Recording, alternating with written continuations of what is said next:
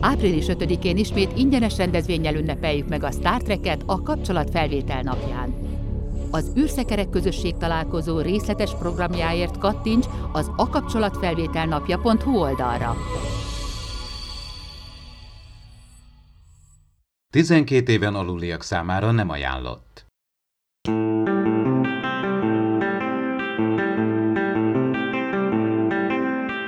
Ez itt az Impulzus Podcast, az űrszekerek Star Trek tematikus epizód kibeszélője.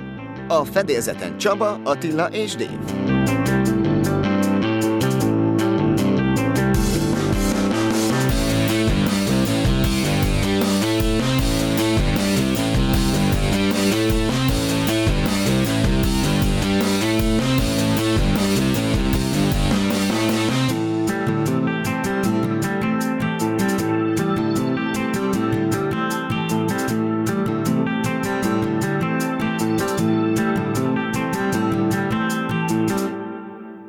Köszöntjük a kedves hallgatókat! Ez az Impulzus Podcastnek a 112. adása.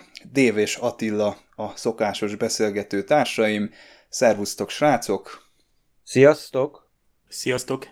Tuvok és Nilix új küldetésre indult. Ezt az űrszekereken mindenki megnézheti, hogy hogy sikerül. Ugye Hol Nándor és Kassai Károly, az említett karaktereknek a magyar hangjai egy rövid jelenetben tértek vissza a kapcsolatfelvétel napjára számolunk vissza, természetesen nem csak erre a videóra számíthattok, hanem jönnek még egyéb tartalmak is. Ezt a jelenetet egyébként Magdi írta, de van egy olyan is, amit Dave, te írtál, és az is megvalósult, te már láttad, mert már leforgattuk azt a jelenetet.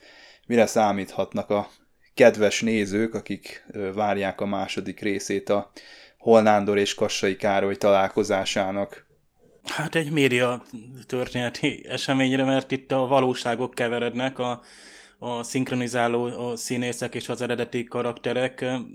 Tehát ez szerintem annyira egyedülálló, mert egy, egyáltalán, hogy világban hány országban van még, hogy tényleg mindent szinkronizálnak, tényleg vannak főbb európai nyelvek, meg, meg mit spanyol, francia, német, de arról se tudok, hogy ott ezekben a nagy szinkronizáló országokban csináltak volna akár gekként, akár komolyabban, nyilván, hogy most jogi okok miatt nem is biztos, hogy lehetne, de hogy a karaktereket tovább éltetni azáltal, hogy a, a itteni magyar ö, ö, szinkron hangok egy teljesen önálló ö, jelenetben egy, egy ö, tényleg egy pár perces munka kedvéért összeüljenek, találkozzanak, és úgy el tudnám képzelni, hogy ebből valami például a rádiójáték sorozat ö, ö, lenne, vagy valamilyen podcast szerű, mert manapság már ez is ilyen is van, hogy, hogy például jeleneteket adnak elő podcastban, olyan podcastok is vannak, ami kifejezetten ilyen hangjáték szerűen zajlik, tehát ilyen dramatizált történeteket adnak elő.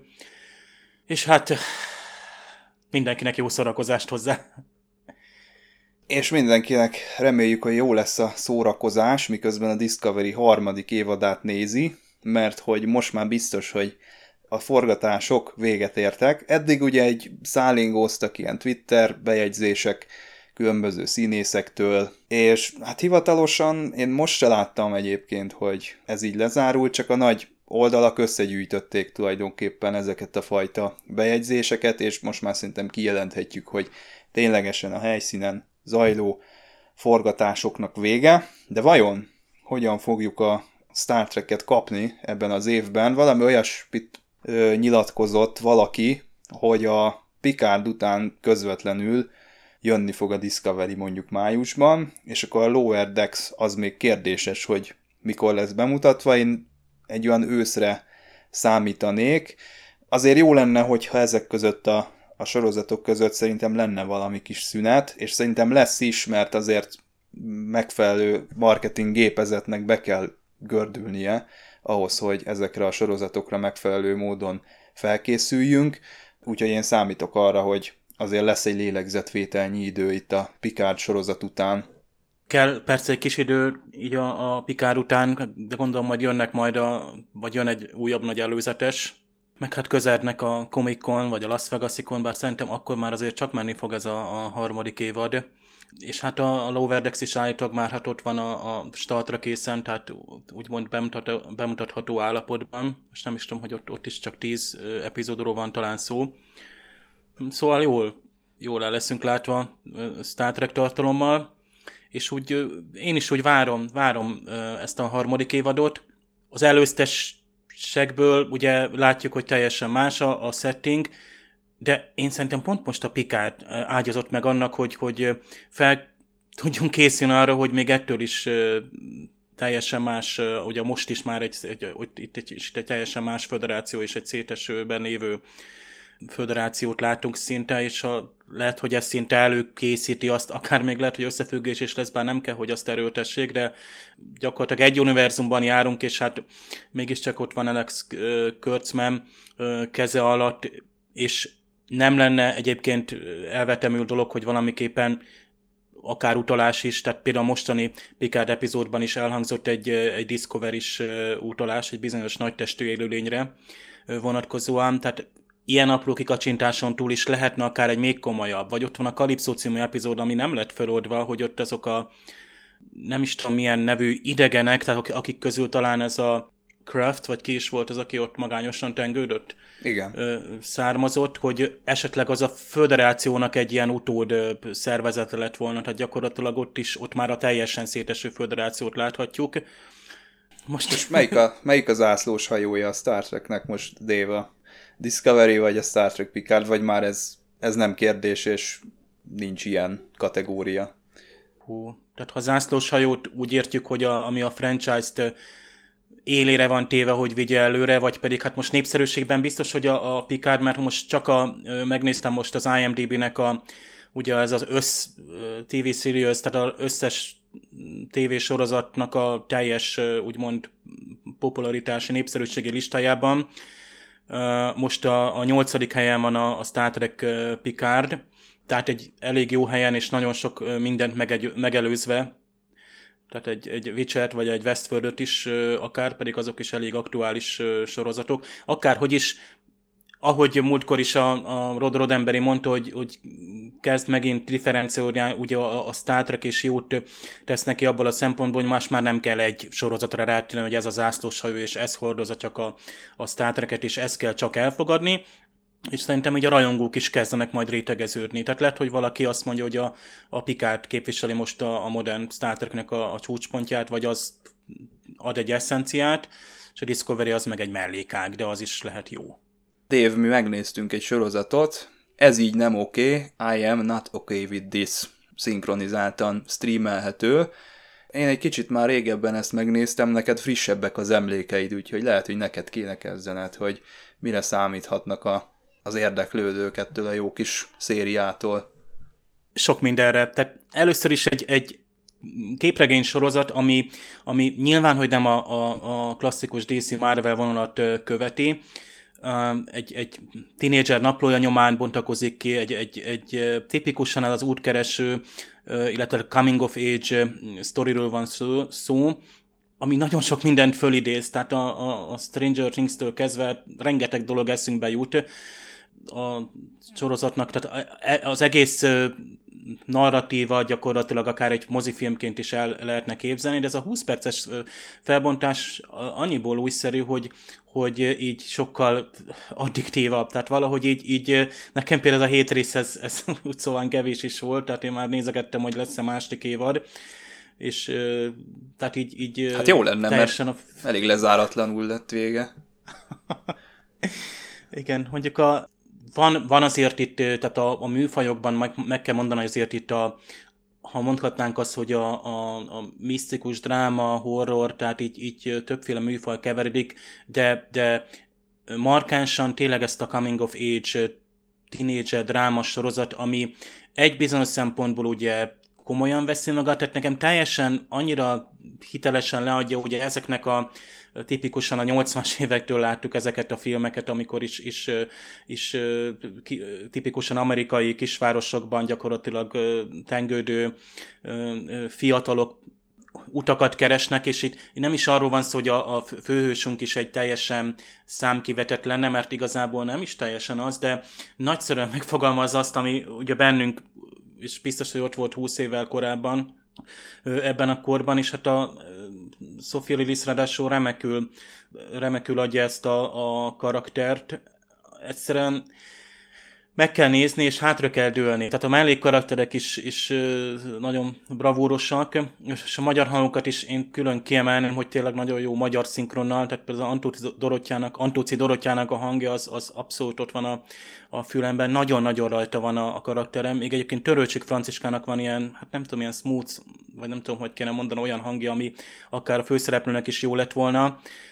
Mondjuk ő a Dinának a hangja, a, a legjobb barátnő nagyon jók a karakterek, nagyon jót lehet szórakozni, rengeteg kiszólás. Itt nem a popkulturális utalások vannak összegyűjtve, hanem úgymond azok a akár a tínédzser sémák, vagy a karakter sémák vannak, például az a retro hangulat, amikor nem tudom, a Stannek a lakásában, ugye ő a legjobb haver, a legjobb barát, a főszereplőnknek, a Sydneynek, őnek ilyen lemezjátszója van, VHS kazettái, aztán lemegy a nappaliba, és az apja, ugye ez a tipikus rossz arc, aki iszik, és nézi a tévét egész napot, meg egy nagylapos tévét néz. És ez, ez a kettősség van benne, hogy így, így fölcsipegetett ugye a elmúlt, nem tudom, 30 év popkulturális, nyilván, hogy képregény adaptációként megteheti, hogy szépen összeszedegeti azokat az utalásokat, ami viszont nagyon jól összhangot adott. Tehát remekül szórakozol, és vannak itt is azért horrorisztikus betétek, azok a tipikus ijesztős momentumok, de, de ha te csak a drámát nézed benne, és ezt a felnövekvés sztorit, ahogy szokták mondani, ez a coming of age, ez az is totál átjön.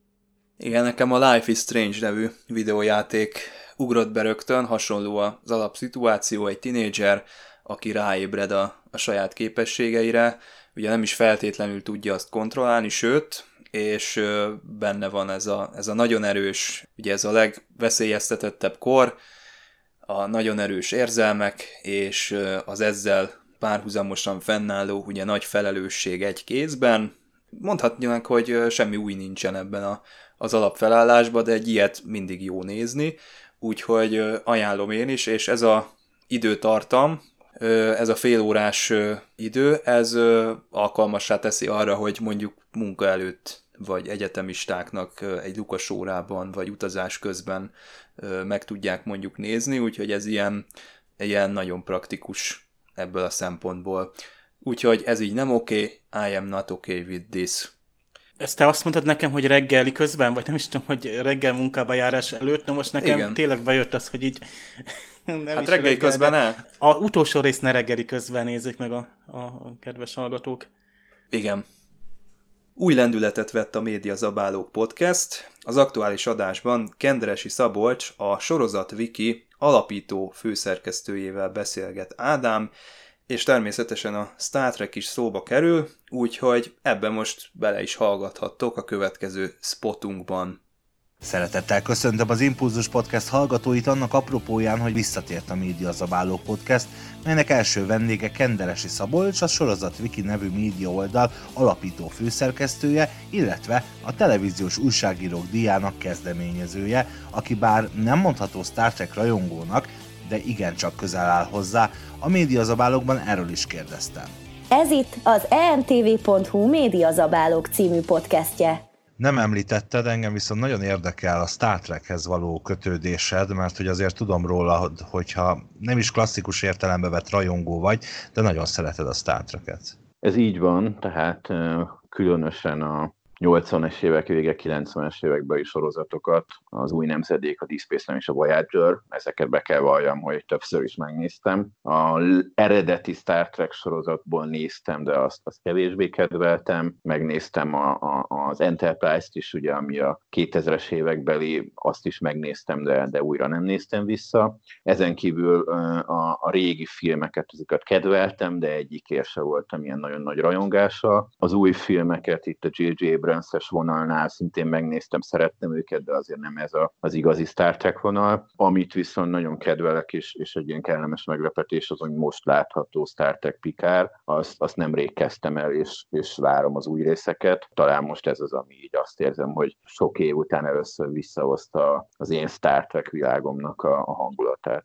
Meg tudnád fogalmazni, hogy mit jelent ez pontosan, hogy mi a te uh, Star Trek világodnak a hangulata? A, arra vonatkozik a kérdésem gyakorlatilag, hogy például én úgy voltam vele, hogy én a Picard sorozatot nagyon vártam, és úgy gondoltam, hogy az majd sokkal-sokkal jobban fog tetszeni, mint a, a Discovery, holott valójában, bár imádom a Picardot is, igaz, nagyon le vagyok vele maradva, de be kellett látnom, hogy a Discovery az, ami, ami nekem, főleg a második évadtól nagyon-nagyon működött, és nagyon-nagyon bejött. Hogyha majd behozod magad, akkor már nem ezt fogod mondani.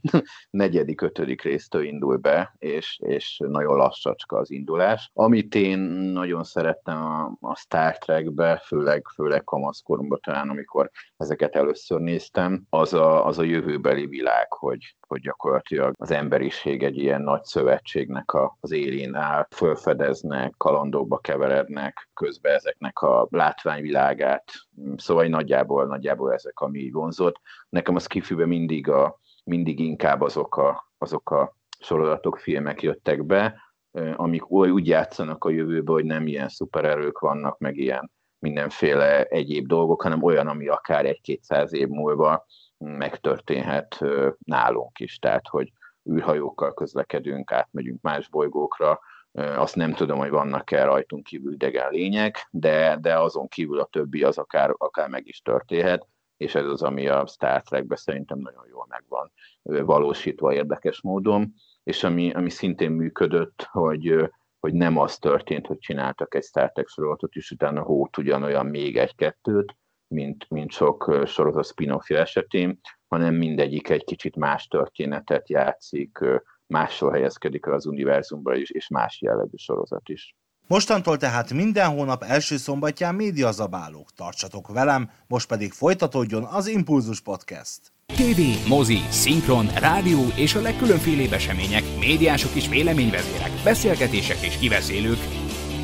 Minden, ami szóba jöhet a képernyőn innen és túl.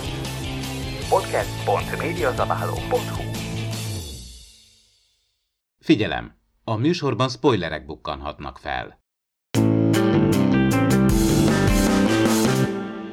Ez itt az Impulzus Podcast kibeszélő blokja, továbbra is Attila és Dév a beszélgető társaim, én Csaba vagyok, és a Nepente nevű epizódról fogunk beszélgetni, amiben Picard ideiglenes menedéket talál, ugye Rijkeréknél, de kezdjük az elején, ugye itt van nekünk a Commodore O, aki megtalálta Agnes Gyuratit, és uh, itt végig azon gondolkodtunk, hogy vajon mit csinált vele, mit mutatott neki, még. Arra is gondoltunk, hogy talán megkínozták, vagy valami beépített ügynökké tették, de sokkal frappánsabb és sokkal egyszerűbb a megoldás, ami nekem nagyon tetszett, hogy egyszerűen egy vulkáni agyegyesítéssel, ami egyébként nem tudom, hogy mi volt, hogy az igazságot látta-e, vagy egy ilyen Inception-szerű beültetett valamilyen kreált víziót mutatott neki ez a Commodore. Ó, hát feltételezzük a legrosszabbat természetesen, aki ilyen napszemüveget hord, az, az semmi jó nem sülhet ki ebből, de szerintem huszárvágással megoldották ezt a kérdést, nem volt túl bonyolítva, lehet, hogy valakik azt mondják erre, hogy túl egyszerű, meg kicsit misztikusabbat vártunk ettől a dologtól, nekem ez így pont jó volt, és megalapozta ennek az epizódnak az egyik nagy drámáját, hogy tulajdonképpen egy ilyen nyelvben, vagy egy ilyen szájban olvadós kapszulával, vagy egy ilyen szétrághatós kapszulával követik a doktornőt. Jó volt ez így nekem ez a kezdés, nektek mi a véleményetek? Ez a klasszikus ilyen világvége jóslat, minden kultúrában, minden évszázadban, sőt, akár minden évtizedben mindig felmerülnek ilyen világmége teóriák, ez is valami, csak nem tudjuk, hogy most ó, tényleg egy lehetséges valóságot mutatott, vagy esetleg azt mondom lehetséges múlt, vagy lehetséges jövő, mert nézegetem a különböző fórumokat, felmerül, hogy tulajdonképpen ez is egy kontrollféle valóságra mutat, hogy esetleg tényleg a szintetikusok annyira fejlődtek volna, tovább fejlődtek volna, hogy gyakorlatilag minden élőlény, szerves élőlény ellen fordulnak. Hát ez Skynet effektus, én így szoktam ezt mondani, csak nem tudjuk, hogy ez most a múlt vagy a jelen, mert azért a mivel többen azt mondták, hát vulkániak, de viszont a, az a fegyver, amivel például látunk egy öngyilkos illetőt is, az nagyon is Romulán fegyvernek néz ki, tehát nem tudjuk, hogy most ténylegesen ezek a bizonyos nyolcakról, nyolcakot látjuk a, ebbe a látomásban, amiről egyébként már Raffinak a fia is ö, emlegetett. Nem tudom, hogy ez most pontosan hova vezet, de minden valami legalább egy szemét már be tudunk azonosítani, akkor abszolút rossz, úgymond azt mondjuk, hogy rossz fiú, vagyis hát rossz néni, hát itt nehéz itt a nyelvtamba itt meghatározni, hogy ó, biztos, hogy a maga, maga kis piszkos játékait eleve eljátsza.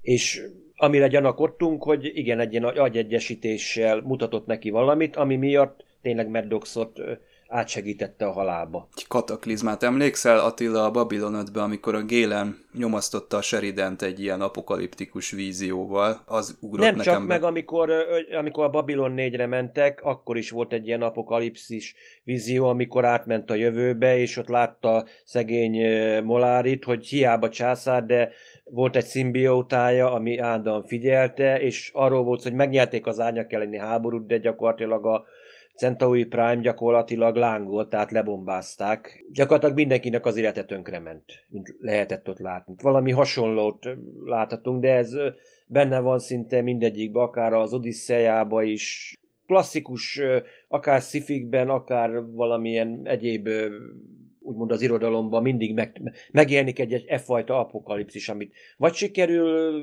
úgymond semlegesíteni, vagy leküzdeni, vagy csak elodázzuk egy még távolabbi jövőbe ezt a problémát. Nekem meg a Vörös Angyal által a Spocknak adott látomás ugrott be, amit hát most mondtad is Attila ezt a kontrollféle. Mintha a Discovery és most ez a Picard tulajdonképpen körbeölelné Aha. pillanatnyilag az egész úgymond újkori Star Trek-et, itt a TNG-től kezdve egészen a Voyager-ig. Tehát egyfajta ilyen keretet adna neki, hogy végülis mindig ez a fajta gonosz mesterséges intelligencia, ez a fajta Star Trek-es Skynet, ott lenne minden, hogy tulajdonképpen ez itt valahon végigvonul az egész 150 év történelmén, mint ott benne lenne, és egyszer nem lehet kiírtani valamiért, akármilyen idővonalat létrehozol. Mindig ott van benne ez a veszély. Tényleg a Terminátor, hogy bármit hát csinálsz, hát, mindig jön egy és... ötödik film, meg egy hatodik, és mindig újraírja. Azt hozzá kell tennem, hogy nem biztos, hogy én, én annyira nem hiszek benne, hogy most egy 24. század vége, 25. század elejé probléma majd 800 év múlva olyan komoly problémát okozna mert lehet, hogy közben ez, ez túl nagy időintervallum ahhoz, hogy mondjuk mi egyáltalán meg tudjuk egyáltalán érteni, meg megmagyarázni. Ez olyan, mint hogyha a keresztes hadjáratra fognánk, mit tudom én most a koronavírust például. Ez körülbelül ez olyan, olyan fából vaskarika lenne, még a, azt mondom a forgatókönyvíróknak is, hogy inkább könyörgöm, ezt felejtsék el. Uh, ugye a Ó, azt mondja az Agnesnek, hogy most ő megmutatja neki, mi történik akkor, vagy mi történne akkor, nem nagyon figyeltem a nyelvtant.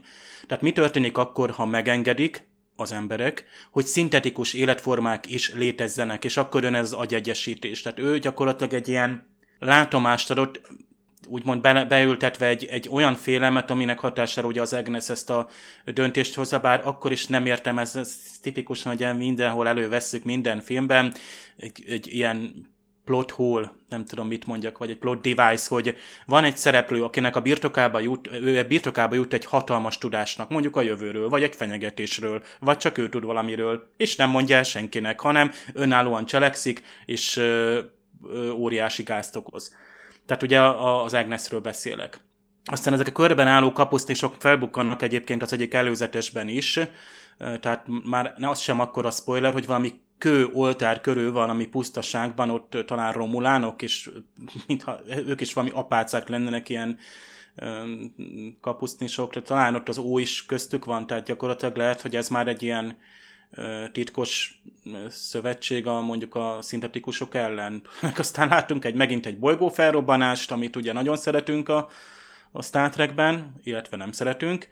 Városok robbannak fel, akkor egy ilyen tűzvihar, vagy nem is tudom, egy napnak a, talán az szupernovává válik megint. Tehát ugye egy olyan valami, amit értelmezni sem lehet, tehát gyakorlatilag mintha leöntenének hideg vízzel, és akkor utána próbálja eszmélni. Ha az ember mondjuk kikockázza, aki a mondjuk megteheti, mondjuk nézi az Amazon Prime-on, vagy valamelyik ilyen Hát oldalon. még ott se lehetett már olyan gyorsan jelenetek. De lehet, ha megnézed az egyik népéről valami olyan, mintha ilyen, hát én azt mondtam, hogy mint egy ilyen borg nanospóra szerű valami lepné el az egyik illetőnek az arcát. Tehát mintha tényleg itt valami kiborgizálás ellen próbálnának inkább az öngyilkosságban menekülni. Mert van ott valami zöld, valami, ami nagyon ilyen, mint a Borg implanthoz hasonlít. Tehát lehet itt egyfajta, az emlékeztek a Voyager-nek a Dark Frontier részében, ott a királynő ott mondja Sevennek, hogy igen, hogy azon dolgoznak most, hogy olyan, proton, olyan torpedókat fejlesztenek ki, ami a légkörben spórákat, nanospórákat szólna széjjel. Akár még ez is benne lehet a pakliba, hogy valami ilyesmit látunk, valami, de azt mondom, egy Borg nanovírus terjedne, lehet, hogy éppen nem Borg eredetű. Vagy lehet, hogy Borg eredetű, csak éppen abból fejlesztették ki. Hát a főcím előtt ö, még látjuk, hogy vonó sugárral ugye ott tartják a La Szirénát, illetve az Elnor ő ott marad önkéntesen a, a kockán, mert hogy van ott még elintézni való. Ez tipikusan ilyen akciófilm jelenetnek tűnik nekem, és ugye hát ott is hagyják szegényt, itt már lehet azért sejteni, hogy ennek nem lesz jó vége.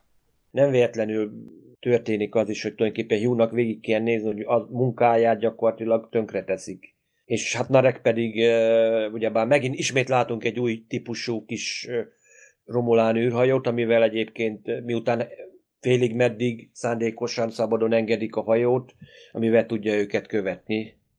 Csillagok háborúja, a birodalom visszavág, mert ugye miért engedték el Han és a ezer éves solymot? Bocsánat, az a negyedik, a negyedik Bocsánat, az még a negyedik rész. remény. Igen, viszont a birodalom visszavágra, meg később lesz majd egy utalás, amikor a, lesz egy Gormagander, ugye, amikor nem is tudom, miben rejtőzünk aszteroidában. Itt most kevertem a kettőt, elnézést a Star Wars rajongóktól, de hát egyértelmű utalás van megint a Star Wars-ra. És a, hát ez az akciófilmes elköszönés, az ismerjük, amikor így belassul a jelenet, és akkor elkezdenek búcsúzni a szereplők. Ugye Rios, hogy uh, adios, két szivarra gyújt, akkor ott méltatják, hogy, hogy micsoda bátor, ugye az Elnor, és akkor tényleg jön a, tehát a Pikárnak a fő témája, mint zenei téma, és akkor hát ott azért ott, ott elkezdünk gondolkozni, hogy most itt, itt vajon a Evan Evagóra fog még szerepelni a következő részben, mert bizony itt, itt bármi történhet, tudjuk főszereplőkkel. Aztán fölmerül itt a, ugye a Pikár, hát ugye a térvetős járóval, hát megszökött a, a Szodzsival. Tudjuk, hogy akár 40 ezer fényévre is vihet ez a, az a vetődés járó szerkezet. Viszont nem vitt annyira, tehát a nepente nincs olyan messze, itt teljes ö, térhajtással, tehát maximum warp sebességgel azért több napig tart az út, de azért oda tud érni a, a Rios, és majd oda is ér.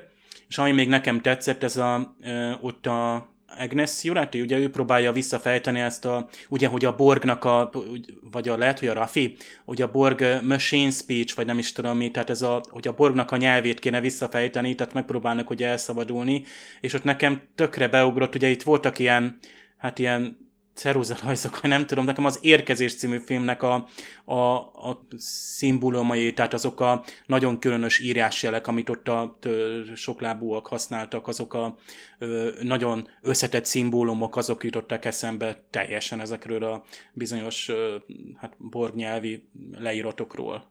És a főcím után egy kicsit más tempót vesz ez az epizód. Ugye eljutunk itt a Nepente felszínére, megjelenik Kestra, és innentől kezdve ugye elkezdődik a nosztalgia hullám.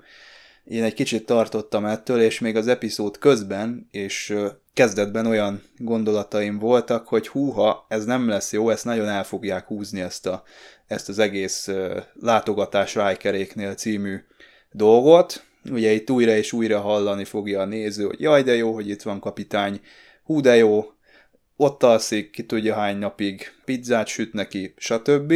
De aztán ö, valahogy átkattan bennem, hogy nem, nem lesz ez, ez egy jó hozzáállás ehhez az epizódhoz. Tulajdonképpen ezt úgy kell nézni, mint hogyha valamilyen convention látnánk egy ilyen TNG reuniont. És akkor onnantól kezdve ez működik, meg ugye megjelent előttem a Szélesi Sándornak is a Jedi szelleme, akivel interjút készítettünk itt januárban, hogy kapcsoljuk ki a, a filmkritikust, úgyhogy ezt én megtettem, előtérbe került a, a Star Trek rajongó, akinek mondjuk a TNG megváltoztatta az életét, és akkor onnantól kezdve működött ez, ahol meg kellett hatódni mondjuk ott meghatódtam, ahol meg a, a régi érzéseknek elő kellett jönni, ott előjött, de szerintem kell itt egy, egy váltás ebben a dologban, legalábbis nekem kellett szemléletben. Ez egy 60 perces epizód, és a végén kicsit úgy áll föl az ember, mint hogyha, hát ezt is sokszor mondjuk, de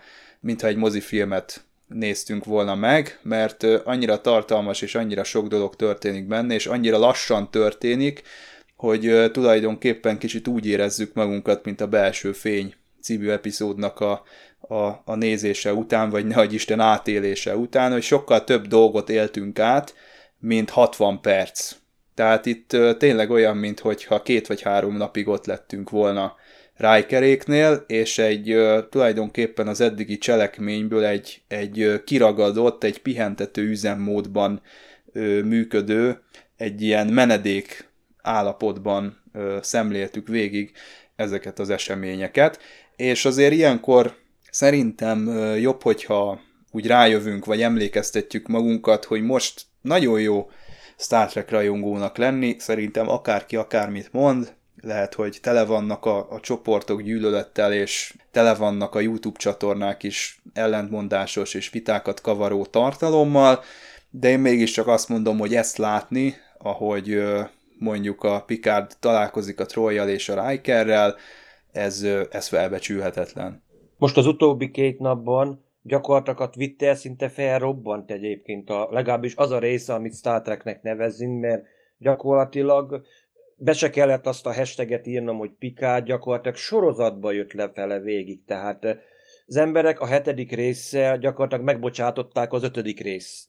Jerry Ryan azért kiírta, hogy, hogy na most akkor mi van, már elvesztette Icsebet is, és most akkor a szegény, mit csináltak a szegény Juggal, a szegény Jonathanommal, hogy őt is kinyírták, de egyébként na, neki is tetszik ez a rész, tehát az emberek egyszerűen szinte azt mondhatom, hogy megőrültek szinte, hogy na végre, er, erre az epizódra vártak, hogy mint ahogy említettem, volt már olyan korábban is ö, olyan ö, üzenetek, jó, adják le ezt a hetedik részt, és a többi nem érdekel, mi ezt akarjuk látni, hogy sorozatban mondta szinte majdnem mindenki, hogy igen, nekünk erre lenne szükség, és végre úgymond az emberek valami pozitívumot akartak látni. Nem azt látjuk, hogy Picard lemondott a admirálisi tisztségéről, és elment ö, haza, szőlészetével foglalkozik. Rafiból azt mondjuk alkoholista és kigyószíron függő lett, egy rossz lakókocsiba él, szegényi csebb gyakorlatilag élve boncolták, meghalt, és kénytelen volt megölni, Seven is ilyen tengleg, mint egy zsoldos, Data, vagyis hát előtt gyakorlatilag széjjel van szedve, a memóriája megsemmisült, tehát az emberek végre Maddox is meghalt, meg hát gyakorlatilag egy ilyen alkoholistaként menekül a társiál, meg mindenki elő, hogy az emberek arra vártak, hogy végre lássanak valami pozitívumot, és tulajdonképpen azt kell, hogy mondjam, végül is azt láttak. Jó, Sajnos az a baj, mondjuk akármelyik, mondjuk ha csak a regényeket is nézzük, amik a korábbi nem kánoni regények, ott is ugyanúgy megvannak problémák is, akár még a Riker házaspárnak is, de azt mondjuk végre úgymond kicsit kiszabadultunk abból, hogy hát mindenki, mindenki depressziós, és itt egyfajta ilyen béke szigetét láttunk, ahol kicsit megpihelhetett maga Picard is, és Soji is valamilyen szinten végre ki tudott békülni azzal, hogy ő nem olyan, mint a többi ember, hogy az ő tudata más, hogy ő egy szerves testbe létező pozitonikus személyiség. Egy ilyen banikornot látunk, hát egy ilyen vízesés mellett, amit hát nem tudom, hogy lehet fordítani, nyuszikorn is. Tulajdonképpen ebből is úgy tűnik, hogy jó ízű pizza készül a helyszínen. Úgy vettem észre, hogy ezt a Kestra levadásza, és ő saját kezüleg ezt meg is nyúzza, és úgy adja oda apukának? Szerintem ő már eleve ott meg is nyúzta, és tényleg amikor ott megjelennek Pikárdék, és tényleg feltártják a kezüket, mert látja, hogy így van nála. Biztos vagyok bele, hogy a kislány, úgymond maga Keszra, az nem fél használni, tehát én mondjuk nézek egy sorozatot az egyik ismerterjesztő csatornán, ahol azt mondom, ilyen távoli tájon élnek emberek, Alaszkában, és ott is tulajdonképpen a gyerekek ugyanúgy felveszik a kést, ha kell halat pucolnak, ha kell rénszarvas, vagy bármit, nyestet, bármit, vagy hódot, bármit, tehát tulajdonképpen azt lehet mondani, hogy életre van nevelve ez a kislány. Mondjuk nekem az nagyon vicces volt, hogy tényleg mind a ketten ott feltartják a kezüket, de Picarda, hogy megszólal, és ha aki tényleg így hallgatja az eredeti hangon, hogy érződik Picardon, hogy ő tulajdonképpen nincsen úgy megijedve, hanem csak eljátsza, hogy megijed, hogy tényleg egy gyerekhez beszél, hogy hát igen, nem, nem bántunk minden, és akkor a végén bemondja, hogy igen, hogy bemondja a lány nevét, hogy ő végig, végig sejtette, legalábbis gyanította, hogy hát tulajdonképpen Kesztrával beszél. Tulajdonképpen nincsen megijedve, csak egy ilyen kicsit Szerintem ez az epizód egy kicsi, ez a jelenet egy kicsit azért, hogy oldja a feszültséget, hogy itt már annyi minden rossz történt, hogy végre egy kicsit könnyedebb, humorosabb epizódot lássunk, mint lásd, lásd amikor ég a pizza például.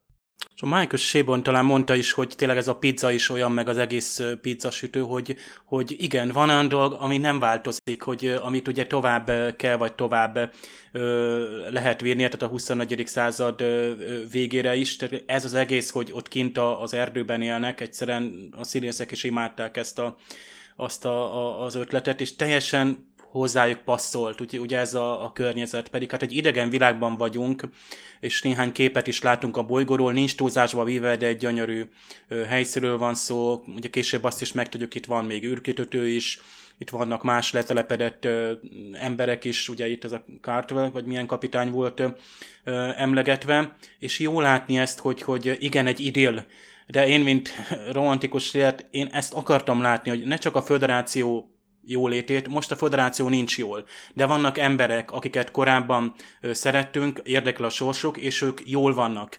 Voltak személyes tragédiáik, de jól vannak, és, és jól érzik magukat, és, és boldogan ének, és van egy házuk. A Wilverde mondta itt a Ready Roomban, hogy ő is majd sírva fakad, hogy, hogy igen, ez Riker és Troy, és házuk van, és együtt élnek, és családjuk van, és boldog család, és, és, és az egész, tehát ez az érzelmi plusz ez kellett, főleg, hogy a Picardban Picardról szól a dolog, és ez az epizód is kőkeményen Picardról szól. Itt ugye ő egy végső elkeserésében jön ide a nepentére, tudja, hogy ő maga bajt hoz. És bizonyos szempontból föl is lélegzünk, amikor Picard elhúz a nepentéről, mert tudjuk akkor a bajt, a veszélyt is viszi magával. Nála szóval van a gyűrű. Azt Igen. kell mondani, hogy Pikár a főszereplő, és, és ő vele van baj, őt kell gyógyítani. A Sojihoz is rögtön meg lesz egy, egy kis sokkal jobban tudnak kapcsolatba lépni, akár a Kestra, akár a, a Diana a Sojival. Pikár nem alkalmas. Kérdezgeti is a Kestra most ő nagypapája vagy apukája. Egyik szerepre sem alkalmas még a Pikár, és igaz, Dutchnak is úgymond kényszerűen, még mindig ő volt a legjobb személy, aki elmondta, hogy te android vagy. Ugyan Arek nagyon durván közölte, hogy semmi se valóság, és itt most hát egy picit véletlenül derült ki ez az Android lét, de itt a Pikár nem ő egy csillagflotta tisztként, tehát hogy még, még mindig nem tudott kilépni abból, hogy a Szocsit úgymond egy, egy, tehát azon a szinten kezelje. Tehát itt, itt egy, őnek itt tovább kellett lépni, hogy kilépjen tényleg abból a kapitányságból, ő most elvesztette a kontrollt minden felett. Tehát most ér vissza az életbe. És azért kellett egy ilyen referencia, pont ez a érzelmi gyógyítás, amit majd itt megkap ebbe ezzel a reuniónnal. Nekem borzasztóan kellett. Gondoljatok bele, amikor a Star Wars-ban vártuk a hetedik részt, és még akkor őszintén vártuk gyerekként, azt mondtuk, hogy jaj, de jó lesz látni, hogy a, a Han Solo-nak és a Lejának, jó tudjuk a Extended Universe-ben, persze tudjuk gyerekeik vannak, de milyen jó lesz élőben látni, hogy a öregedő Han Solo, meg a Leia, és gyerekeik vannak, és jól működő család, és aztán mit láttunk, és mekkora csalódás volt, tehát valljuk már, hogy szeretjük látni, ha valaki jól működő családdal él, és Pikárnak kellett ez a jól működő család látványa, mint amikor valami bajod van, elmész egy rokonhoz, ismerőshöz, ahol a dolgok természetes módon is jól zajlanak, és te is így úgymond életre kelsz, és, és kapsz egy-két olyan burkoltan is olyan útmutatást vagy tanácsot, amivel te új erővel tovább tudsz menni. Lássuk be, egy csillaghajó tulajdonképpen egy nagy család. Hát viccesen azt szokták mondani, hogy tulajdonképpen a kapitány az apa, az első tiszt az anya tulajdonképpen, és a többiek, a, a tisztek azok a nagygyerekek, a legénység az meg úgymond a kisgyerekek. És most tulajdonképpen Pikár is tulajdonképpen a családjához tért vissza, hiszen majd látunk egy fényképet is, ami szintén ugyanezt erősíti meg. Másrészt itt a Nepentéről azért mondjunk el egy érdekes dolgot, hogy ez tulajdonképpen én úgy neveztem el, hogy ilyen alternatív Bakú, ugyanis ez a bolygó ugyanúgy a talaja, a maga a biokörnyezete egy egyfajta ilyen regenerát, regeneratív hatást gerjeszt a élő szervezetekbe. Tehát Riker és Diana nem véletlenül telepedett le ezen a bolygón, és mások sem. Csak ez mondjuk nem annyira elzárt terület, mint mondjuk a Baku volt. De mondjuk a neve is mondjuk érdekes, mert mondjuk Nepente, azon gondolkoztunk, mielőtt nem tudtuk, hogy pontosan mi ez a bolygó, hogy ez a hangzása alapján ez valamilyen Klingon, Klingonok által felfedezett világ lehet, hiszen emlékezzünk csak Rurapente, ami hát Klingonul azt hiszem jégvilágot jelent, tehát arra gondoltunk, hogy ezt is esetleg a, vagy a Klingonok találták meg, vagy pedig esetleg Worfnak egy nász ajándéka lehet. De... Vagy a kizintik, mert ugye ők is szóba kerülnek itt, ezzel kánonba helyezve a rajzfilm sorozatot. Igen. Én szerencsére voltam kizinti bőrben. Igen, Jó tudjuk, lenne. tehát, tehát Igen. akkor mesélj, akkor szerinted akkor ez a nepente, ez akkor kizinti, vagy valami más? Egyébként Itt igen, szerintem bárki. is volt egy hasonló. Bárki jól érezné magát, ez tényleg egy olyan hely, ami Rijkerék is kicsit olyanok, mint egy stabil pont az univerzumban. Tehát most láttuk Én mondtam, azt, hogy, hogy a béke, béke szigete ő. Igen. Ott. A házat egyébként esetleg valakinek ez ismerős lenne ez a ház. Nem véletlen, mert ugye a Universal Studio 1988-ban egy vigyátékhoz felépítette. A, nem tudom, hogy Magyarországon adták-e valamilyen címet, de The Great Outdoors az volt az eredeti címe, és akkor Dan Aykroyd és John Candy játszott benne. Akkor egyébként szép fű volt körülötte, hát 31 év alatt azért elég szép kis erdő épült fel, mert tulajdonképpen nem használták ezt a házat, ez, de közben így felnőttek körülötte fák, úgyhogy tulajdonképpen ez is egy gond diszlet volt, amit csak félreraktak, és most hirtelen most valakinek eszébe jutott, hogy hoppá, ezt lehet felhasználni. Olyan, mintha Rijkerék lennének a, az utolsó nagyon idézőjelben normális pontjai az univerzumnak. Amit eddig láttunk, az kicsit Joker szavaival leírva olyan, mintha mindenki megőrült volna, de Rijkerék valahogy úgy lelkileg is úgy tűnnek. Ugye Riker az, aki azt mondja a kapitánynak most már teljes nyugodtsággal és ö, teljes meggyőződéssel, hogy nem, nem kellett volna neki eddig a, az univerzumra vigyáznia, vagy nem kell neki mindig a hős szerepében lennie, és semmi gond nincsen azzal, hogy hátralépett, és nyugdíjba vonult, és hagyta az egészet a francba.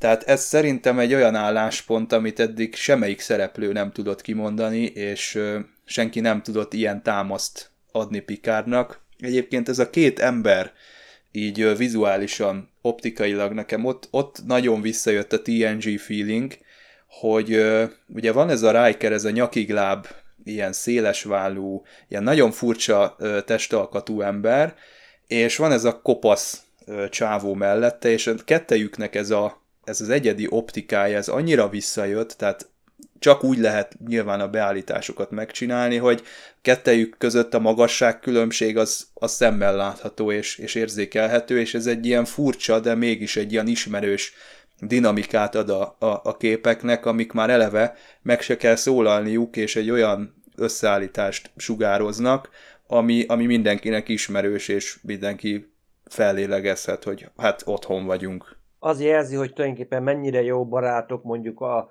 volt első tiszt és a volt kapitány, amikor szépen ott meg, megkövül, hogy na hol van Picard kap, és akkor Hello Will, és akkor szabályosan ott ledelmet kövé válik ott Riker, hogy hát szinte látszik rajta is, hogy na most hirtelen most 20 évet fiatalodott, és utána meg szépen ott az a lisztes kezével pedig előtte valami, mint a sajtot reszelt volna, ott nagy nyugodtan jazz hallgatva, hogy szépen ott a liszte, hogy szépen összekeni Pikárnak a hátát. Na itt látszik egyébként, hogy eleve mondjuk nekik a barátságot nem is kell megjátszani, hiszen gyakorlatilag, ahogy nagyon sokszor elmondják, a TNG szereplők egy nagy család lettek gyakorlatilag. Ott úgy kezelik egymást gyakorlatilag, hogy családtagokként, úgyhogy a, az, hogy most mennyire kedvem a másikat, azt nem kell megjátszani, csak a szöveget kell betanulni, és a többi jön magától. És a Will Whedon is poénkodott ezzel, hogy a, ugye ő neki most a Ready Roomban a Frakes meg a Spiner volt a vendége, és ilyen two dads, tehát hogy hivatkozott, mint a két papa, ugye hát nyilván életkori különbség is van, de most már a, a Will Whedon is odaig jut, ugye ahogy a Jonathan Frakes viccelődött, hogy majd a rebootban ő fogja Rikert játszani, csak egy kicsit trimmelni kéne, tehát megnyírni a szakállát, és már is megvan az új Rikerünk. Ezt nem tudom, el lehetne fogadni. És szerencsére itt nem egy reboot, reboot van, hanem gyakorlatilag egy 33 éves hát, sztorinak a folytatása, ugye, és hát ezt így nagyon-nagyon szívesen látjuk. Ez már nem holofedélzet, itt a valóság, és hát Pikár is nemrég lépett ki a valóságba, tehát ő neki most egy kicsit bizonytalanak a léptei, mert egész végig most egy csillaghajón volt, és valahányszor elment, lement valahova, állandóan azzal kellett szembesülnie, hogy, hogy tehát őt is oda is tartotta az arcát, tehát úgymond pofon vágják a múltnak a hibá miatt, és itt tényleg uh, itt a Rikernek mondja, hogy nem is, nem biztos, hogy neki kéne a galaxis megmenteni, de tényleg hátradőlhetne, de Picard nem fog hátradőlni, és Riker nem is fogja lebeszélni erről, tehát hatalmas tisztelettel bánik vele, tehát még mindig megvan ez a, a kémia kettőjük között, egyáltalán a három személy között, tehát ezt, ezt és ez vizuálisan is gyönyörűen kifejeződik ezekben a, a jelentekben, ezekben a nagyon nyugodt, szép párbeszédekben, itt, itt, itt minden a helyén van itt nagyon jól beillesztették abba, hogy egy, egy, egy idilli környezetben vagy, ahol ugye a pizzázó asztal válik majd egy ilyen ready room ott fogod kiönteni a lelkedet, mert Picard eddig nem igazán tudta elmondani, tehát eddig ugye a küldetése benne volt, van egy szedetvedett legénysége, és azért hát úgy, ahogy ő velük kijön, ugye itt próbálja ecsetelni Rikernek is, hogy milyen a Rios, de, de nincs igazán az a kontakt személy. Hát ott hagyta a Zsabant meg a Larissát, akivel azért többé-kevésbé meg tudta osztani a, a gondjait, és így egy hatalmas feloldódást látunk, és tényleg ebben az első találkozásban ezt látjuk, hogy tehát ez, ez nagyon-nagyon megható, és nagyon-nagyon helye van a Star Trekben, mert tényleg ez a, ez a családérzés, hát az egésznek a otthon érezted magad az Enterprise-on, Voyager-en épp úgy, tehát gyakorlatilag befészkelted magad, és ott éltél a, a, a, a hajón. És most Pikán ugye nem hazatér, és ez fontos, hogy ő nem is maradhat itt, tehát nem is válhat, bár én nem tudnám képzelni, hogy ilyen spin-offban, vagy nem is tudom, a Pikár befejezi ezt a küldetést, és valahogy letelepedik még a Kendall kapitány egy távolabbi, nem tudom, pár mérföldre egy ilyen, ilyen kis, ő is egy faházban, aztán időnként ilyen, nem tudom, ilyen pizzázások, meg borozások vannak, és a négi nagy történeteket mesélik, és, és úgy viccelődnek a, a múlton, ez nekem totál beleférne. És, és Dorni fog mosogatni egyébként, ami egyébként megtörtént az valóságban is. Itt meg is sütött, ugye megsütötték ezt a pizzát, én most láttam azért egy pár oda is éget rendesen egyébként, úgyhogy fekete riadó valamelyik volt is. része. Sőt, a pizzának a receptjét, aki a Redinumot megnézi a heti adást, a international.startrek.com-on, a pizza receptje szépen az összetevőket kiírva, szépen föl lehet jegyzetelni, természetesen az egyszarú nyulat is be kell szereznünk. Hát sok sikert a, a, az ijászathoz. És valóban reunión, mert amikor elmondja, látja, hogy Picardon már látja, hogy, hogy nem véletlenül ugrott be, nem baráti látogatásra jött el hozzá. Riker abba a piatban azt mondja, hogy igen, kiadja parancsot a háznak a számítógépének, hogy igen, hogy pajzsokat maximumra is látjuk, hogy odakint rögtön egy erőtér fel van húzva, és utána, amikor Picard mondja, hogy igen, hogy a veszély az valószínűleg itt ilyen valami álcázott dolog, és Riker abban a pillanatban kapcsol, hogy igen, hoppá, romulánok, tehát rögtön abban a pillanatban, oké, akkor átszázó technika keresés indul, tehát lehet, hogy itt azt mondom, hogy jó pár éve ő itt nem kapitányként, hanem apaként dolgozik, de a régi reflexek, a csillagfotta tisztnek a reflexei működnek. Én először azt hittem egyébként így a trélerekben, hogy faház, hát mondom itt a vacsoránál csak gyertyák vannak, hát mondom nincsen villany, vagy nem tudom, ez tényleg egy valami Isten háta mögötti helyen van. Valóban azon a helyen van, de azért meg tudná magát védeni és a családját hozzáteszem Riker, tehát nem bízott semmit a véletre, tehát még mindig azért ugyanaz a szakember és alapos szakember, aki az, az Enterprise fedélzetén volt, hogy az első úgymond a szűkebben vett család mindig. mindig a kötelességét teljesíti, amit egyébként nagyon sokszor itt néha személyre is vetettek, hogy tulajdonképpen a küldetéssel foglalkozik, nem pedig, akik, nem pedig egyes személyekkel. Amiben nagyon jó ez a Picard sorozat, hogy tényleg olyanok a szereplők, hogy előtte föltehetjük a kérdést, hogy mit látnak ők, és hogyan rakhatják össze az egyes történeteket. Riker teljesen így viselkedik, hiszen elkezdi mondani, hogy szerinte mit keres itt a Picard, és szerintem az egy nagyon jól sikerült jelenet, ott zenével együtt, meg mindennel együtt tök jó. Történik még ilyen ebben az epizódban, amikor ugye a Rios látjuk, ez majd később lesz, Raffira gyanakszik, hogy ő a tégla, és ő miatta jön az a Romulán ott a hajó mögött, és abszolút logikus, tehát fogja a fejét a néző, hogy atya úristen, hogy ne, de aztán rájövünk, hogy hát azok alapján, amiket ő átél, ez a logikus következtetés, amit ő levon, és szerintem ez most Rikernél is, meg Riosnál is jól tud működni, illetve ugye itt van Troy, akinek sikerült most ezúttal jó szerepet írni, ugyanis ő az, aki helyre billenti Picardot, ott van az a szerencsétlen android, aki azt se tudja, hogy mi van, az eddigi élete az ki van találva, minden tárgy, ami hozzá tartozik, az három éves, ő ki tudja, hogy mikor keletkezett, legalábbis ő neki nincs róla semmilyen tudomása. Akár az, amit most lát, az is csak egy beültetett álomkép lehet, nincs róla meggyőződve, hogy ő maga valós-e vagy nem, és Troy ugye rászól Picardra, hogy ezt finomabban kéne kezelni ezt a dolgot, és amúgy is legyen már egy kicsit Picard. Tehát legyen, legyen ugyanaz a empatikus, legyen ugyanaz az átérző ember, legyen az, aki régen volt. Egyfajta ilyen, ilyen moderátor szerep jutott neki most. És itt tulajdonképpen három szerepet is játszik így egyensúlyba, hiszen régi barátként is kell neki hozzászólni, és azért láthatjuk tulajdonképpen egy igen komoly beszélgetés van ott a paradicsomok mellett Szodzsival, tehát a régi tanácsadót látjuk, mint a, mint a tényleg ott, ott ülnénk ott a tanácsadói irodában, ott ül a úgymond a kedvenc kanapéján, vele szemben mondjuk most nem Barkley, hanem Soji, mondjuk itt Soji inkább csak hallgatott, meg nagyon ritkán beszélt, hogy nagyon sok mindent egyébként Diana mond.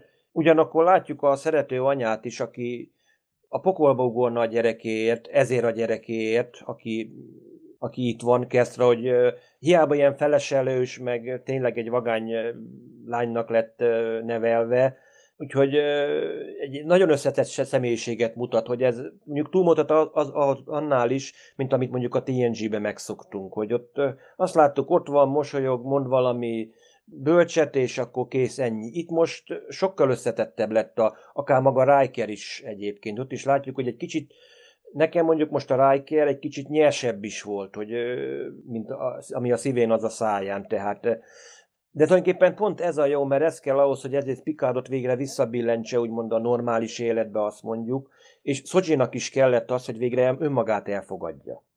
Amikor tényleg van ez a jelenet, amikor még csak eddig replikátor, replikátorban készült ételt evett, és akkor levesz egy paradicsomot Roy, és akkor mutassa, hogy na most akkor jó, kóstolja meg, hát ilyet még nevemet tudsz, és ez is mondjuk egy, egyfajta elfogadás, hogy igen, hogy én nem gépet látok benned, hanem tényleg egy élőlényt. Van egy eh, regény, eh, magyarul is megjelent, hogy 95 98 körül azt hiszem a Diane Carey-nak a kísértett hajó, ez még a TNG-nek az első évadában játszódik, és itt is benne van egyébként ott Détával, Déta és Rikernek van egy igen komoly vitája, hogy most tulajdonképpen Déta android, vagy pedig élőlény, hogy van-e olyan a pozitronikus agyának van olyan része, amit azt mondjuk, hogy lélek, és egy nagyon, ott nagyon keményen körbejárja a témát, és ez aki mondjuk teheti, az, ha megnézte az epizódot, esetleg a hét angolul, akkor angolul, ha esetleg lesz, lát, lesz majd magyar fejet hozzá. Magyar fejet utána érdemes valóan előkeríteni ezt a regényt, meg lehet találni, ami nagyon kapcsolódik ehhez a témához, hogy most uh, Szodzsi most uh, egy gépezet vagy élőlény, és uh, és itt tényleg azt látjuk, hogy itt végre ő is most már kezd megnyugodni, meg, megindult a gyógyulás útján, hogy nem csak rádöbbent, hogy ő micsoda, hanem hogy tulajdonképpen ő, ő nem az, ő nem gép. Ő valami más, sokkal több. Még nem ember, de nem is gép. Valahol, valahol most a kettő között van. és nem is tudja magáról, tehát ugye itt az a gond, hogy még magáról sem hiszi el, hogy mi az igazi, és mi az, ami nem, mi az, ami bele van implantálva. Sőt, itt igazából, itt, ahogy a Diana visszafejtő, hogy a bizalom igazából nem is lenne része a programozásának. Tehát ugye az a bizalom, például Narekkel szemben kialakult, ugye, hogy tehát úgy, mond, úgy érzi, hogy, hogy ő is szerette, vagy úgy érezte, hogy a Narek szereti. Tehát ez a szeretetés, szeretve lenni, ez igazából ez, ez már megint jóval túlép egy gépi programozáson. Tehát itt a, a Medox valami olyasmit alkotott, és tényleg détának a eszenciája van itt benne, a détának az emberi válni akarása, hogy ugye Riker azonnal kikövetkezteti ugye ebből a fejbicentésből, amiről egyébként ott elárulták a, ott a, a készítők, talán a Frakes mondta, meg talán a Brent Spiner is, hogy, hogy ez nem volt talán megírva, hogy ezt a Isaprions talán, hogy beletette, egy nézte is a TNG-t ő maga is, és így ez a fejbicentés, ez totál, tehát, ha nem is teljesen spontán, de ott, ott annyira átjött, és elég volt ennyi egy ilyen gesztus, és akkor a Riker-öt el kellett kikövetkezetni, hogy itt, itt valamiképpen Détának a, a, a, a DNS-ét hordozhatja ez a, ez a lány, és hát itt a, például Riker se tudja abban a pillanatban, hogy itt egy androidról van szó. Tehát itt szépen lassan a Sojit gyakorlatilag több úton közelíti meg, vagy több csatornával fejtik ki. Tehát Diana tényleg azon a, a, az általa ismert beleérző és gyöngéd ö, módon közelíti meg. Ugye Picard egy bizonyos szempontból nyers, és nem tud, Picard nem tud bánni a gyerekekkel, hát a Sochi még bizonyos szempontból gyerek, és nem azért, mert három éves. Most, ha megnézzük itt a, a ránykerék lánya és közte igazából jó, ha hat év korkülönbség van, már ha csak a színésznőket nézzük meg, akár ők nővérek is lehetnek, és pont a Kestra az, aki a maga ezt a tényleg önfelett, spontán, természetes módján ö, gyakorlatilag megnyitja a Szocsit, tehát azon, hogy kémia kialakul, teljesen hihető módon. És egyébként Riker még a Trojnak lányát pont így képzeljük egy ilyen, egy ilyen életvidám, életre vadó, felszabadult vagány kis csajként, akit teljesen hitelesen jön át, hogy, hogy igen, ő az, aki szintén még hiányolja a bátyját, de az ő nyelvét használja, ugye ezt a kitalált Vivien, vagy milyen nyelvet, és a bátyja ott él közöttük. Tehát igazából itt ez a család, vagy így működik egy család, ahol ha volt egy tragédia, az nem el van rejtve, nem egy sötét szobába, de tovább van véve, hogy a Tednek a nyelvét beszéli a, a, a, a Kestra, egyébként a Szoji meg két perc alatt megtanulja, köszönhetően ugye ebből, a, ahogy a Déta is gyors olvasással ugye tanult megszerzett ismerteket, és ez is lenyűgöző, tehát gyakorlatilag így látjuk azt, hogy egyre jobban détásodik majd a, a Szoji, és meg fogjuk majd kérdezni szerintem így a, a, ennek az évadnak a végén, hogy voltak éppen a Medox akkor most annyira rosszat tett volna? Miért vonult el? Tehát miért mert ugye végig azt keressük, hogy hol hozta létre ezeket az androidokat, ugye ezekkel ezt a bolygót keressük igazából, most már úgy tűnik ez a küldetés célja. Tehát rosszat tett volna a Medox, és lehet, hogy az, az Agnes is lehet, hogy most már ezen töpreng, és ezért hozza meg most ezt a következő vészteres döntést, hogy lehet, hogy a, a tehát az egész android kiüzetés vagy tiltás, ugye ami nagyon nagy hát, problémát okozott a rájkeréknek is, ez igazából ez nagyon sok rossz következményekkel járt. Számomra most kiderült egyébként, hogy ez az Agnes Jurati, ez egyszerűen egy rossz kor, rossz helyen ember. Tehát még itt az elmúlt epizódoknál gondolkodtunk rajta, hogy ő mit akar, mi motiválja, vagy egy alvó ügynöke, vagy mit tudom én, de igazából semmi, tehát őt, őt, őt rángatják a dróton, és uh, igazából ugye nézője válogatja, hogy most együtt éreze vele, vagy nem. Nekem most így helyére került a dolog ezzel az epizóddal, tehát ami, ami így belet mutatva az elején, illetve ahova ez vezetett a, a végén, nekem ez így kikerekedett és, és jó volt. Az is jó volt, hogy tartottak egy ilyen csajbulit, ugye replikálták ezt a csomó tortát, aztán euh, én azt hittem egyébként, hogy leitatja először, amikor ott elindultak hátrafelé, de tényleg tényleg tortát replikáltak csak, de talán lehet, hogy ivott is mellé valamit, nem tudom, hogy mi vezetett végül a rosszul léthez. Ami egy kicsit olyan felemás szájízt hagyott, az a Hugh. Sejtettem én egyébként, hogy ez egy ilyen szerencsétlen, egy ilyen két lábon járó halott ember már, de egyébként neki is jók voltak a, a, a végső szavai, hogy ö, végül is egy ilyen az egész sorozatnak az idealizmusát megtestesítette, és így egyesült benne a remény, és megint csak olyan helyről jött ez a felemelő történetrész, ahonnan nem vártuk volna, tehát például nem a föderációtól jött, hanem egy borkockának a belsejéből. Egy szerethető karakter volt a Hugh, jól játszott el a Jonathan Del Arco, sajnálom, hogy vége lett, de ezt egyébként el tudom fogadni, és azt tudom mondani, hogy valamilyen szinten ez egy szép lezárás volt, azzal együtt, amit mondott a végén. Sokkal szívesebben gondolok erre, mint mondjuk a, az Icsebnek a távozására. És ne feledjük, hogy megkapta a föderációs állampolgárságot, mert mondta ő egyébként korábban is, hogy hát ő el tud menni, de ezek a borgok nem tudnak elmenni, ezek az ex-borgok, nekik nincsen, nincsen helyük, nekik, nekik csak ez a kocka van. Ugye ő ezért is vállalta el ezt a pozíciót, és mert segíteni akart mindenkin. Akkor is, ha nem tudsz mindenkit megmenteni, ő ezért volt képes mondjuk mindenkivel dacolni, akár kiadhatta volna Narekéknek bármikor Pikárdot, vagy, vagy elmondhatta, hogy hova vannak, vagy Elnort, mert hiszen az Romulán vagy valami. Nem, ha nem is nyerte vissza a úgymond a asszimiláció előtti személyiségét, olyan személyiséget alkotott magának, ahol tényleg úgymond Picard és tulajdonképpen az Enterprise legénysége volt a példakép, és ő ezt szinte tudatosan lett jó. Tényleg habozás nélkül, csak mert Elnor Picardhoz tartozik, társa volt, testőre, habozás nélkül segített neki, és tényleg itt felmagasztosult ebbe a szerepbe Q, akkor is, hogyha na most itt tényleg egy másodpercen múlt, hogy ő megmeneküljön, hogy tényleg sajnos éppenség az Atvasnak túl jó a harci kiképzése. Gyakorlatilag itt jó minden egyes tettéért, amit esetleg borként elkövetett, vagy hibáért, ő itt, itt feloldozást kapott ebbe az utolsó pillanatban, amikor Telnorral beszél tényleg az egyik csúcspontja volt ennek magának, ennek az epizódnak. Tehát el, elképesztő volt egyébként, hogy tényleg látni, hogy jó, néztük volna még azért két-három évadból, hogy jó, ott segít valami, de ez, azt kell mondjam, most ez így volt tökéletes. Hogy Hugh-nak most így kellett elmennie, hogy igen, hogy ő abban a pillanatban ő emberként, ő nem exborgént halt meg, hanem önálló személyiségként, aki, aki valami jót tett Ugyanúgy, mint amikor emlékezzetek a Nemezisbe Déta, amikor felrobbantotta a, a Talaronnak a Matrixet. Most itt ugyanezt történt.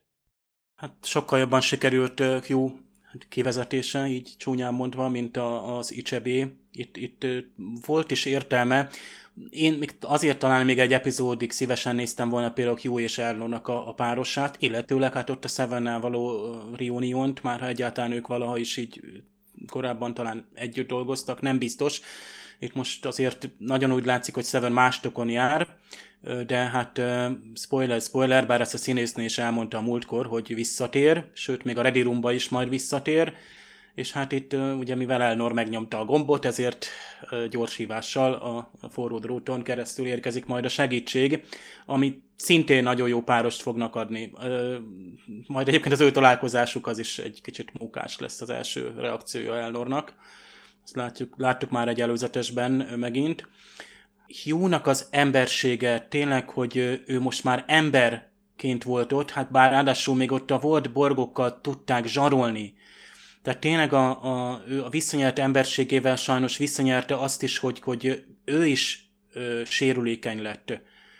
És hát ugye Narisának a kíméletlensége itt van, bár nekem még mindig ő a, a leglaposabb karakter, itt, itt gyakorlatilag annyi sémát követ, szokásos, tehát nincs, nincs, nincs semmi egyúttal több lett motivációja, mint hogy, hogy gyakorlatilag van valami. Ő a Picardban a Giorgio?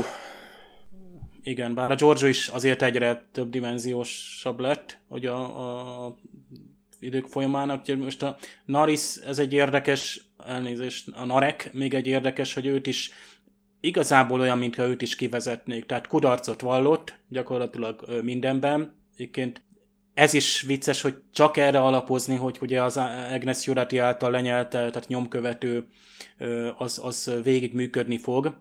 És itt a Csamával egyetértek, hogy a Rios végül is kire gyanakodna, mint Rafira? Tehát a néző persze, mert ő istenként lát minden egyes jelenetet, és tudja, hogy, hogy kirendezgeti a lapokat. Most már egyébként jobban tudja a néző is. De persze, hogy a Rios arra gondol, hiszen Rafi járkál mindenhova, vagy ő hagyta el legutőre a hajót, a Agnes Jolati hajót, tudom, tényleg a Rios is azt mondja, hogy nem hagyta el a hajót. Azt, hogy honnan jött egyébként, meg hogy szépen hogy jelent meg, és mondjuk a Rios is csak, hogy viccből megkérdezi, hogy, hogy oh, te lennél az, akit követnek. Hát, el kéne már mondani az Agnesnek, hogy sajnos megint nem mondja el, és megint hoz egy döntést, amit bizonyos szempontból egy, egy ilyen utolsó nagyugrás, vagy önfeláldozás, nem tudjuk ő vele mi lesz egyébként. Nekem egy kicsit, kicsit értelmetlen. Klassz volt egyébként, egy tényleg igazi 3D nyomtatóból replikálta magának ezt a bizonyos, nem is tudom, uránium hidrid?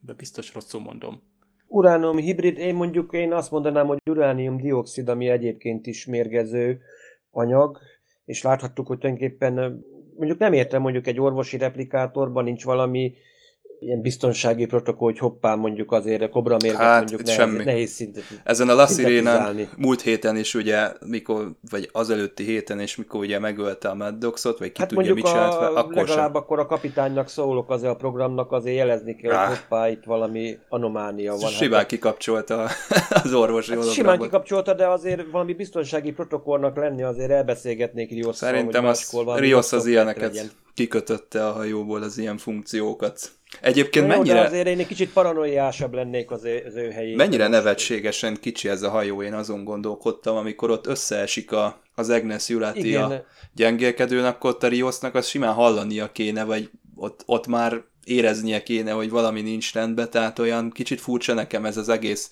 La Sirena. Erről nem sokat beszéltünk egyébként magáról erről a hajóról.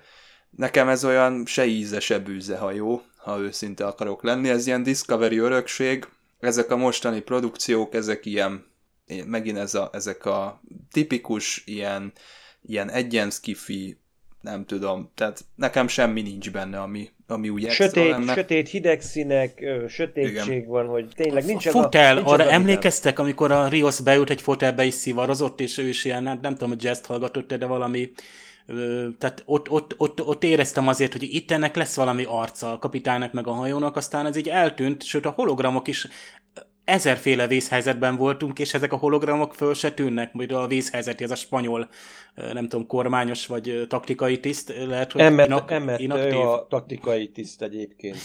Hát meg a doki is tényleg nevetséges, hogy mire aktiválódik egyáltalán, észreveszi, hogy valami gáz van a, gyengé, a gyengélkedőn, hát nem kéne valami szenzorrendszernek lenni, nem tudom, kamerának vagy bárminek, mindegy. Ennek így kellett történnie. Igen, ez a, ez a peremvidék, vadvidék, ide jöhetne a doktor Besír csodálkozni, hogy micsoda csodálatos vadvidék ez itt, és akkor mondaná a Rios, hogy hát ez az otthonom.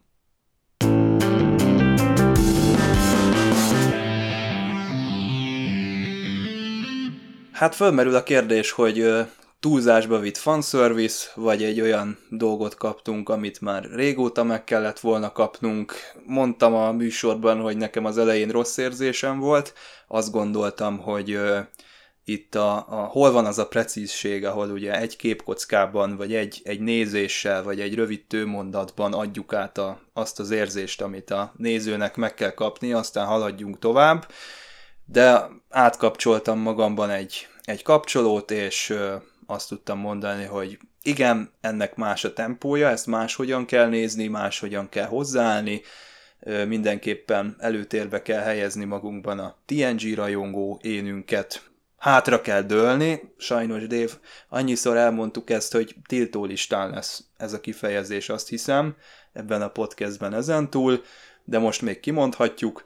Nem tudom egyébként, talán Attila majd elmondja, hogy milyen volt a nemzetközi fogadtatás ott a Twitteren, hogy volt-e olyan, aki esetleg fanyalgott, túl sok fanservice miatt engem ez, hát megvettek kilóra, ne szépítsük a dolgot, ennyi.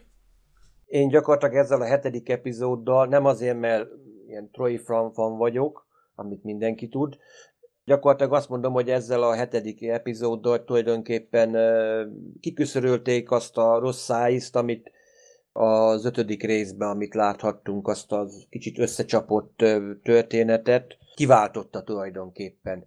Van egyfajta tényleg egy ilyen egyfajta boldogság érzet itt az emberekbe, hogy nagyon erősen ez a szál itt mutatta, hogy tulajdonképpen itt Pikárnak is egy, egyfajta gyógyulás, és láttuk, hogy végre egy olyan szereplőket is láttunk, akiknek a, az élete nem siklott félre, mint mondjuk akár Sevennek, Júnak, Icsebnek, vagy bárki másnak. Még akkor is, ha tudjuk, hogy azért nem véletlenül kerültek Rijkerék a Nepentére, mert valójában nekik, ahogy már ezt emlegettük, volt egyébként még egy gyermekük. Az első gyermekük 2381-ben született, Tadeusz Riker néven.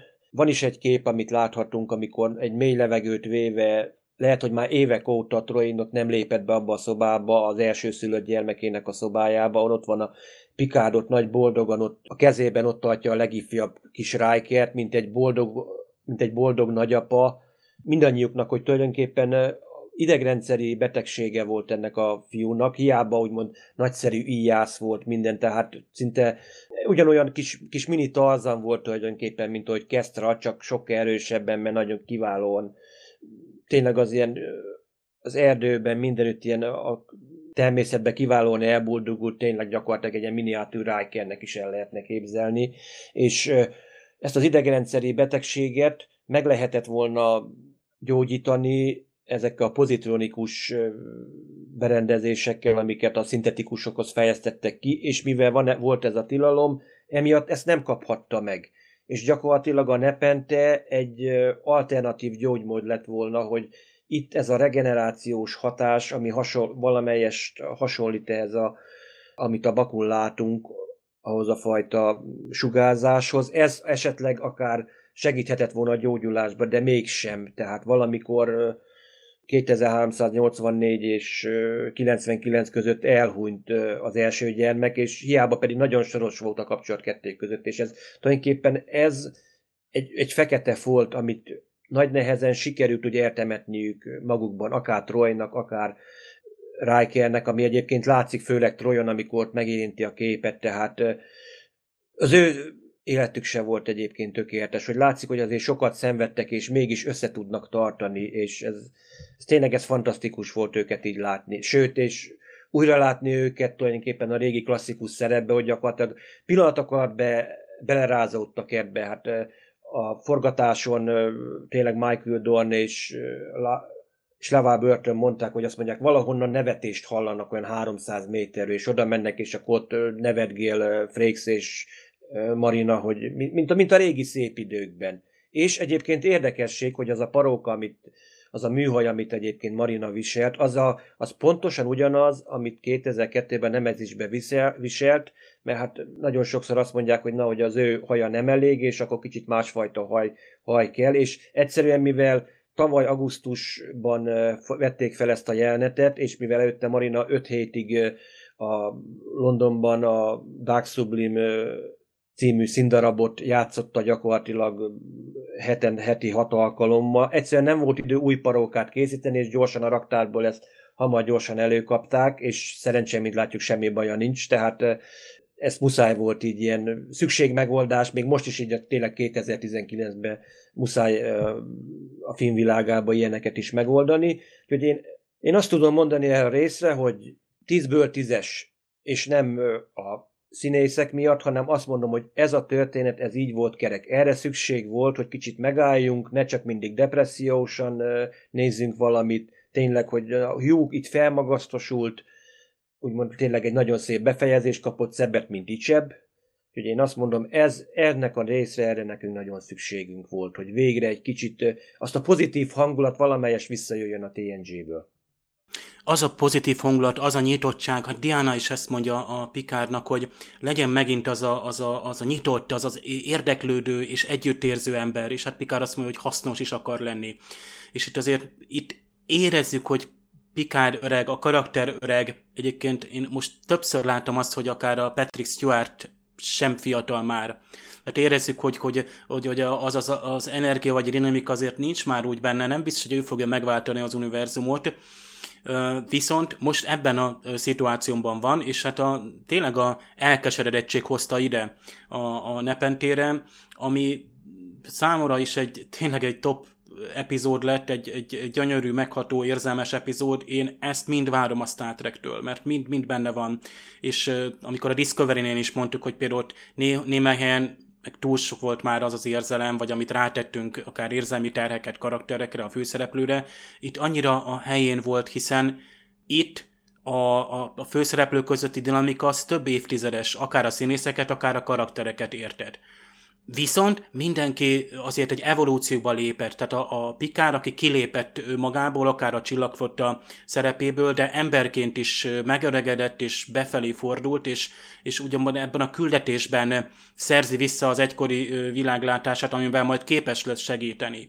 Tehát jelenleg nem biztos, hogy ő a legalkalmasabb személy. Tehát itt, itt kellett, itt rögtön azonnal kell egy csapat ami ugye a Star Trekben mindig is működött, és amit ugye azért kicsit hiányolunk, hogy, hogy hogy szét van esve, úgymond, akár ezt a discovery is mondtuk, de itt is, hogy azért ez egy szeretfelett legénység, jó, ez eleve ez ilyen szituációk már nincs, meg a csillagflotta háttere.